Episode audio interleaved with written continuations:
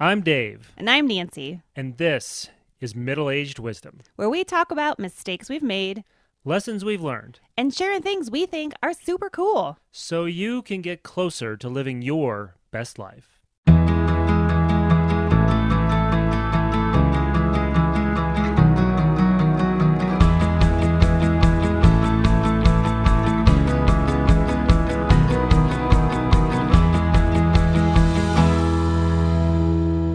Welcome to episode 2 of the podcast, Middle-Aged Wisdom. I'm Dave. And I'm Nancy. And the topic today is trying to live a Ritz-Carlton lifestyle on a Motel 6 budget. The reason we came up with this was we were thinking back in time to when we first met and when we first got married, and we were living that Ritz-Carlton lifestyle. Well... I was. We I don't know about we. Okay, I was. Yeah. Dave was living the Motel 6 lifestyle. I was living the Ritz-Carlton lifestyle. Yeah, probably. Yeah.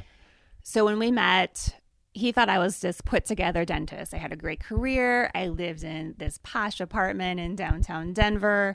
Great location, walkable to all the bars and restaurants that we would go to. Loved shopping, was always dressed perfectly, had... my hair highlighted, I think, probably every 4 weeks. She was blonde back then. Blondish. And I'm now a brunette, as you can see from the picture, which is a very drastic difference. And he thought that that's what he was marrying, right? So we dated for a year. We were going to get married. And when you get married, with our religion, they make you take all these classes. They basically make you take these classes in order to get married in the church. Yeah. You want to get married here? Do this first. Okay. And what were the classes on? It was... talk about... Oh, man. Do we have to talk about our exes and stuff? Exes, jealousy. What can I... Will I hear from these exes in the future? Yeah. Like, how far away are these people? Are you still friends with them? Are they armed? I don't know. But they make you. And I think it's really good because everything gets aired out before you walk down the aisle. Yeah. And a key topic for us related to finances. Yeah. Right. So we have a little confession from you. Right. And so when I first met Dave, I had just gotten out of school. I think I was out of school, 6 months maybe when I met you. And I thought, hey, I have a great job. You know, I haven't made any money up to this point other than waitressing for my dad's company, but this was a big deal for me. I had a paycheck coming. You've been working a long time towards getting that. Yeah. So I spent I was a dentist that had been practicing for 10 plus years that actually had a decent income and didn't have debt, but I had tons of debt. Yes, dental school, for people that don't know, when I was in school, I had about $200,000. $200,000. Which isn't that bad in comparison to the $500,000 that it is now. And I'm sure that medical providers feel the same about this. Attorneys, I'm sure it's very expensive to go to school. I just want to make sure you all caught that. It was... Today, if you go see a young dentist in particular, when they come out of dental school, they are very likely to have $500,000 in just dental school debt. Right. So Nance, maybe you want to, was it just the dental school debt or was there something else you had going on? Because, I mean, the dental school debt, that paid for a dental school education, but that doesn't mean Ritz-Carlton lifestyle. What did that? The Ritz-Carlton lifestyle was on the credit card. And the credit card had gotten up to a whopping $40,000. $40,000. So, which is so much money to someone that doesn't have a dime. So what, 40,000 was the total, but that was more than one credit card if I remember right. I think it was a few. I don't know. I'm trying to block it out of my memory. Yeah, I'll bet that makes two of us. And keep in mind, she's telling me this, I think it was like during our marriage classes when they forced us. I mean, not for us. I mean, you can lie about it, but why would you start a marriage on a lie? Yeah, indeed, Nancy. Yes. So yes. I told you the whole truth. And I remember being very nervous. And I think my heart was probably pounding a little bit harder than normal. Mm. And you very nicely said some expletives. I think I processed it for, I think, at least 4 or 5 seconds in profound silence, which for people that know me, that's profound for me to be silent. Right. So, but anyway, so Nance, what did you, $40,000, what did you get for that? Well, I loved Nordstrom. Who doesn't love Nordstrom? Mm-hmm. I loved Neiman Marcus. Who doesn't love Neiman Marcus? Mm. I loved shoes. I loved handbags. Mm. I loved life. I loved vacation. I loved Vail. Yeah. I loved Breckenridge every weekend. Yeah. I loved Copper Mountain every weekend. What about your living situation? Was it a cheap place? Like, or were you? No, it was the best. I mean, It was the coolest place, and I even had my own walkout garden level place where I walked right into downtown Denver. And it was awesome. I mean, I jogged around the parks and walked to the restaurants. Everybody met at my place when we would go out. If I went out with the girls or if I went out with you, we were meeting at my place because that was the cool place to meet at. Yeah. She was right in the middle of Lodo before there was all these other areas in Denver you'd go to. Lodo is it. And she was right in the thick of it. And you had a 2-bed. You lived by yourself. You didn't even have a roommate. I needed room for guests in case a friend had a crash or... Yeah, so she had a 2-bedroom apartment too. Yeah. Somebody wants to stay for the weekend. Come to my place. You needed it. I needed it. You needed it. Yes. Anyways, obviously there's a rainbow at the end of this because we don't have any of that now. And so our goal is to provide you with information to see how you can get out of it if you're in that situation, or tips and tricks, even if you're older and you have kids. I mean, these are tips and tricks that we tell our daughter now because we want her to know that the lifestyle we have now didn't just magically happen. Yeah. So the thing, if you're trying to live a Ritz-Carlton lifestyle on a Motel 6 budget, is it's going to come to an end eventually. Somehow. It just will. And if you ever want to climb your way back to, the lifestyle where you're doing more things that you enjoy and not having to worry about debt, what are some of the ways some strategies for getting there? So we're going to share how we climbed out of that sort of debt and just some things that we found helpful that helped us get there. So we have, the first thing was housing. So obviously, if you're renting or if you own, it's to evaluate where you're living. This is a huge part of our monthly payment, whether you own a house and have a mortgage or whether you're paying on a lease. You need to know what that is. And that percentage should not be more than 50% of what you make or what you bring home for the month. Yeah, and if you're trying to climb out of debt, it should probably be even less. Because if you think about those credit card monthly statements, they'll give you like a minimum payment, but that'll only ever pay the interest and you'll never pay it off. So you have to plan some way to pay off even more than what the minimum payment is. Otherwise, you'll never climb out of it. Right. So for us, when we first were getting married and we were engaged and looking for a place, we wanted so badly to get a house, but we knew we had to get rid of this debt. So we looked at housing in it's actually in a really nice area. It was just a really crummy place. It had some holes and some issues. We found an apartment that was just a little over half of what our old rent was. Right. And that was like one of the biggest things we did was just find a less expensive place to live. Right. For starters, just a couple quick things about this place, like how it was our version of roughing it, but this place in the first week we lived there, let's see, the toilet backed up. I think the sewer, no, not just the toilet. No, there's a tree root. There was a tree root in the sewer service, so the whole sewer service for the whole place backed up. Right. Okay. We had the washing machine hoses weren't attached, so that was spraying water everywhere the first time I turned that on. Mm-hmm. Some mouse dung. Oh, yeah. We were first married and we had that really nice dinner set. And you were putting away in the cabinets and you found Yeah, it was just a disaster. So in any event, but we cleaned it up. Clorox wipes were really easy to come by then. So we had a ton of them and just cleaned everything. And we lived there for some time. And it served its purpose. It served its purpose. We lived there for over a year. And just the lower rent by itself was huge in helping us start pay down the debt. If you have any other kind of debt, credit card debt, car payments, you don't buy the fancy house until that gets to zero. And that's just, it's a Dave Ramsey thing. But really the only thing that you should have to your name is your mortgage when you take that upgrade to get the nice new house. Until then, you should be living a pretty low profile lifestyle. The second thing is think before you buy. And this is something that I learned from The Minimalist, which I'm a big fan of, and I'm sure you'll hear about them more on some of our other podcasts. Yeah.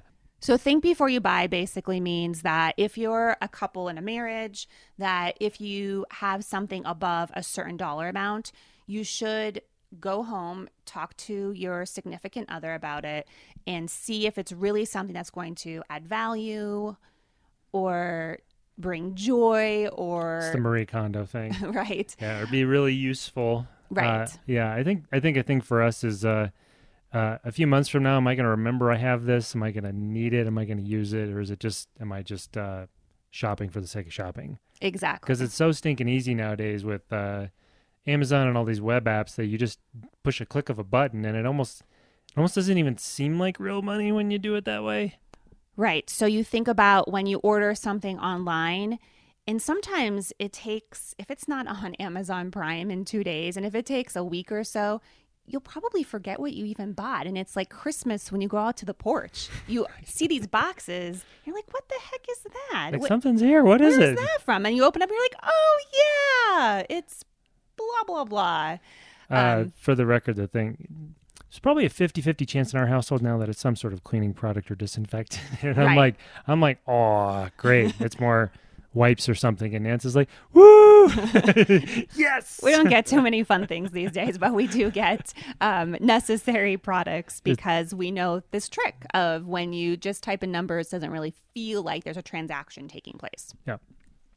Which leads us to the last thing, which is subscriptions. Yeah. Like what are the sorts of things where you've signed up for something and there is a recurring monthly payment now in perpetuity until someday when you try to cancel it and they fight you tooth and nail somehow?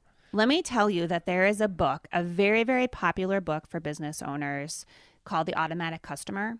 And it is solely about creating a business where there is an automatic customer, an automatic payment that comes to you on a monthly basis.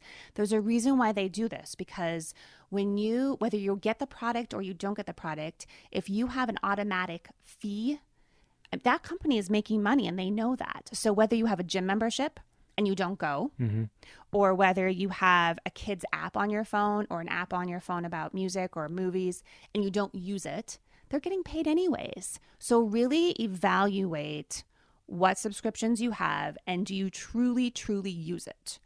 A big one is cable. Yeah. So, I know a lot of people do that now in today's day and age, but we cut the cable, I don't know, was it about a year ago maybe? Yeah. We never had it, and then we had it for a little bit just because I think our parents were visiting and we were doing it. We didn't really watch it a whole lot, but we were doing it for them to be entertained when they're here. Yeah, and me for sports was a big part of it too. Right. But it's one of those things that cable really, really adds up. And so if you're trying to save money, we kind of reevaluate it all the time. We probably have dropped cable and added cable, I don't know, 6 times over the course of our marriage. Yeah. Like on, off, on, off, on, off. Yeah.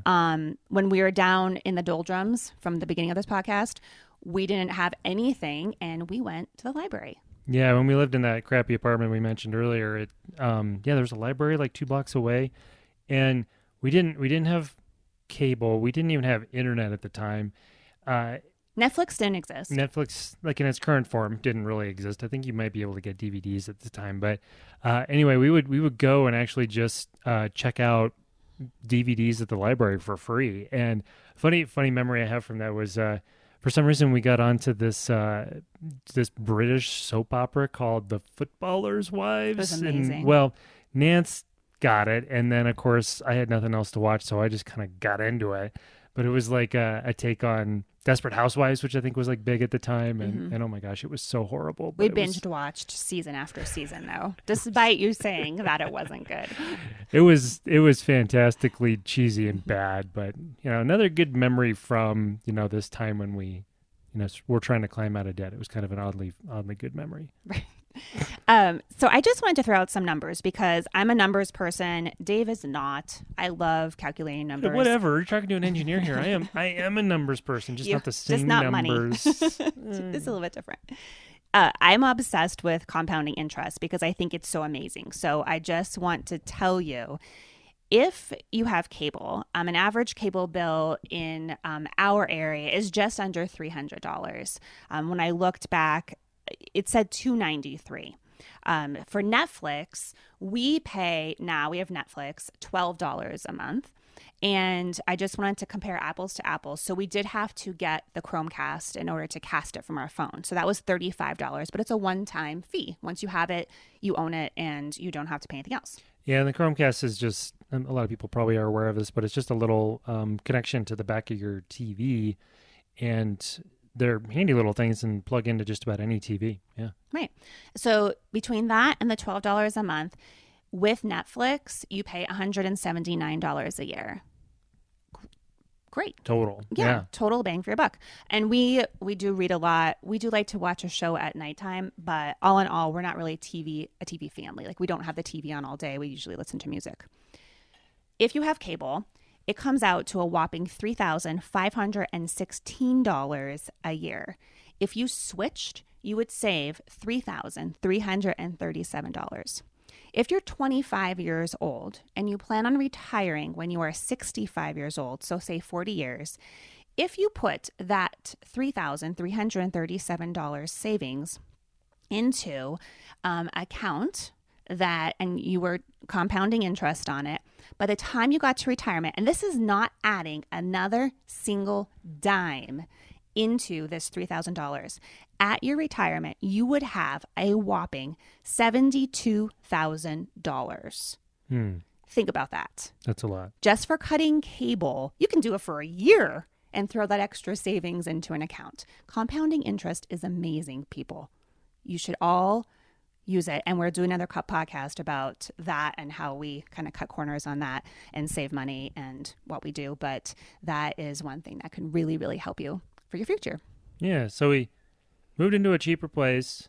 We were more intentional about the things we'd buy, which was a lot less. Mm-hmm. And then we paid attention to where we're having these monthly recurring subscriptions and payments. And are these things we really need and we really use, or can we just get rid of them? And as you start aggregating these things, that's how you can, and that's how we climbed out of the really crushing debt we were in at the time. Oh my gosh. Right, exactly. So I think looking back, though, you have to have these moments to have your story, right? Because if everything was peaches and cream and you inherited it a gazillion dollars, we wouldn't have our story to tell about how we worked together and we started our marriage and we really, really fought hard to reach our potential and reach our dreams, right, our goals. So some of these moments are also some of the most interesting times that we talk about. So it was really fun coming up with this podcast because we remembered all of these things that happened in our life way back when, and how interesting it was. Yeah, the time we got out of debt, but it's also about, hey, the Footballers' Wives quotes. There's things I can quote from that stupid show that Nance will still remember. That old apartment, we used to drive by it, but it's since been torn down. That's how bad it was. It doesn't exist anymore. A squirrel came into our house through a hole in the wall. Let me just tell you that. There was a hole in the exterior of the wall. From a woodpecker. So like a woodpecker poked a hole in the exterior of the wall. And then eventually a squirrel decided to try to nest in there in the cavity between the exterior wall and the interior wall. Yeah. That was a hoot. That's how bad it was. Anyways, but we have our story, and I'm sure all of you do. But I think the main gist is just know that if you create a clear path, that you can get out of debt, and you can have that financial freedom that you're searching for. Yeah, and if you want to live a Ritz-Carlton lifestyle, don't expect to do that, at least not for very long. If you have a Motel 6 income, it just ain't gonna work forever. You might be able to fake it for a while, but it's gonna come crashing to a halt eventually. And how much of a hole have you created for yourself and need to dig yourself out of? Right. Yeah. So on that, we'll see you next time. We'll be back next week for another fun-filled podcast on middle-aged wisdom. See you then.